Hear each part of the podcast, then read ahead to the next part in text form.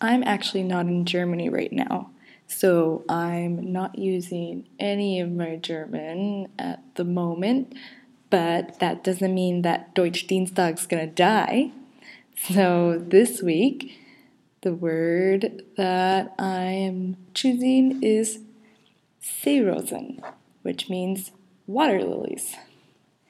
Ich mag Seerosen, weil sie schöne sind. And I hope that structure is correct.